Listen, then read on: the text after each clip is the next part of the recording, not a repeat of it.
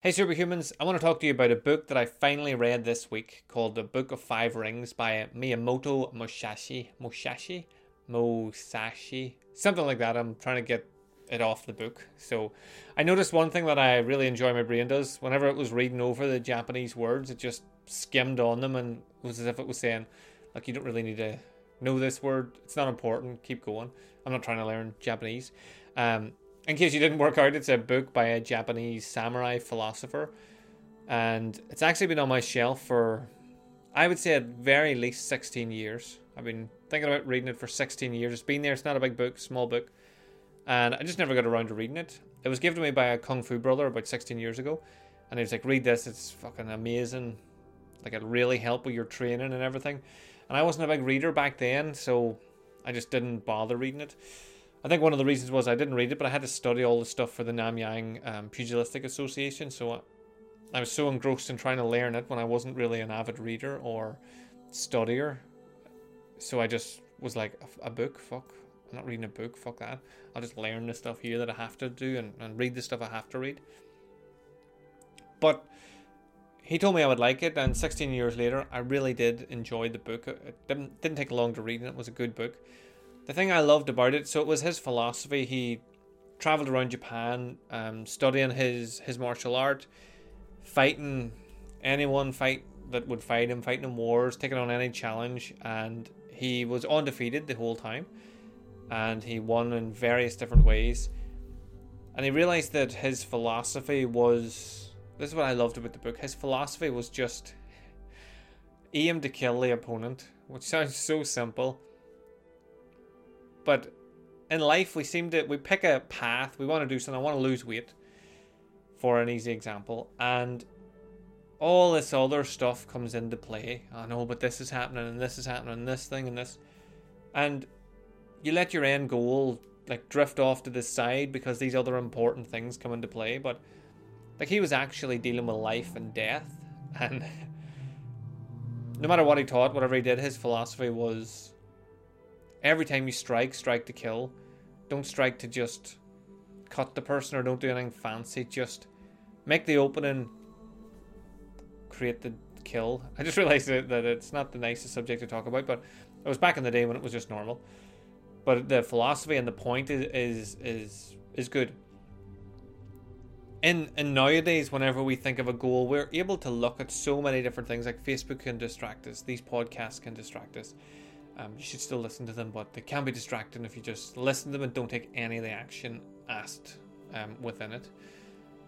And we can look at our goal and we can have our goal and then we just let it go, like Frozen. I nearly started singing there. If I was on my own, I would have. I am on my own. If I was just thinking about this, I would have just burst into song, but not today. So his goal was always like, in its life and death, his goal was always whatever I'm doing, whatever I'm training. Like he he took it to a bit extreme. Like he didn't really wash. He didn't bother about his hair. He didn't really care about any of that stuff. What he wore, anything, unless what he wore got in the way of his end goal, be the best. So it got me thinking about the people I work with and the people that come to me and they, they tell me that they really want to achieve something and I give them an idea of what they would need to do and they tell me, oh, I know what. No, I understand that, but I don't want to count calories because I'm about to go to a wedding in six months and that would fuck me over with my calories. And you're thinking, well, that one day, don't count them. Track them the rest of the time. On that day, just go out and have fun. Don't don't bother. Just do what you're doing and fucking be done with it. Whereas his idea was just pick your goal, look at your goal, do everything to achieve your goal, and that's what he did. And it's why now people like me are reading the book centuries later. Like he's like known throughout the martial art world. The book is a really popular book because he had one goal in mind, and that goal was to to be the best by ending people, I suppose. And he talks about like how one man can take on ten if he knows what he's doing and he knows his weapon and everything. And he talked about in martial arts, and it's something that really resonated with me was that your art isn't the best art. It's how you use it, how you understand it. So if you're like when he talked about a long sword, if you love a long sword, then the long sword is good at distance but not good at being enclosed. So if you're enclosed, you're kind of fucked because you wish, even if you're good at in close combat, you wish you had a longsword and that the person was at distance. And that's how most people deal with their goals. They like the stuff they like and they hate the stuff they don't like. They hate the stuff they hate and they, they hope it just stays over there away. And when it comes in, like the the friend who just loves to go out for meals and parties and doesn't take no for an answer, when they come in, you try to shy away from them and you crumble and you go, fuck it, that's it, ruined, and you just do it.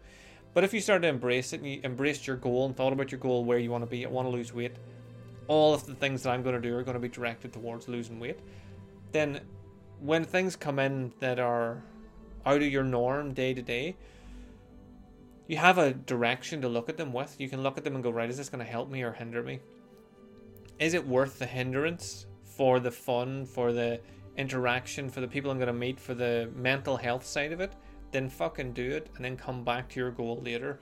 So you're still like, you're not looking at your like your goal as just one small independent thing. You're looking at it for the happiness, and I hope you're not just trying to lose weight, or I hope you don't have a goal to be have more money or whatever it is, just for the sake of doing that. I hope it's to be happier within yourself and to live a better life.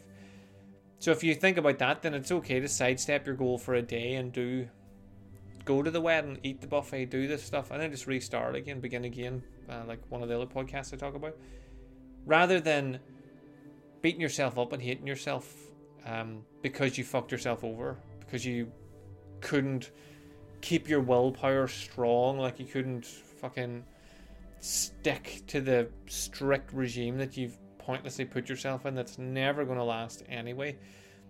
So I, I like to think of the when I read the Book of Five Rings, and everybody should read it. It's a good book.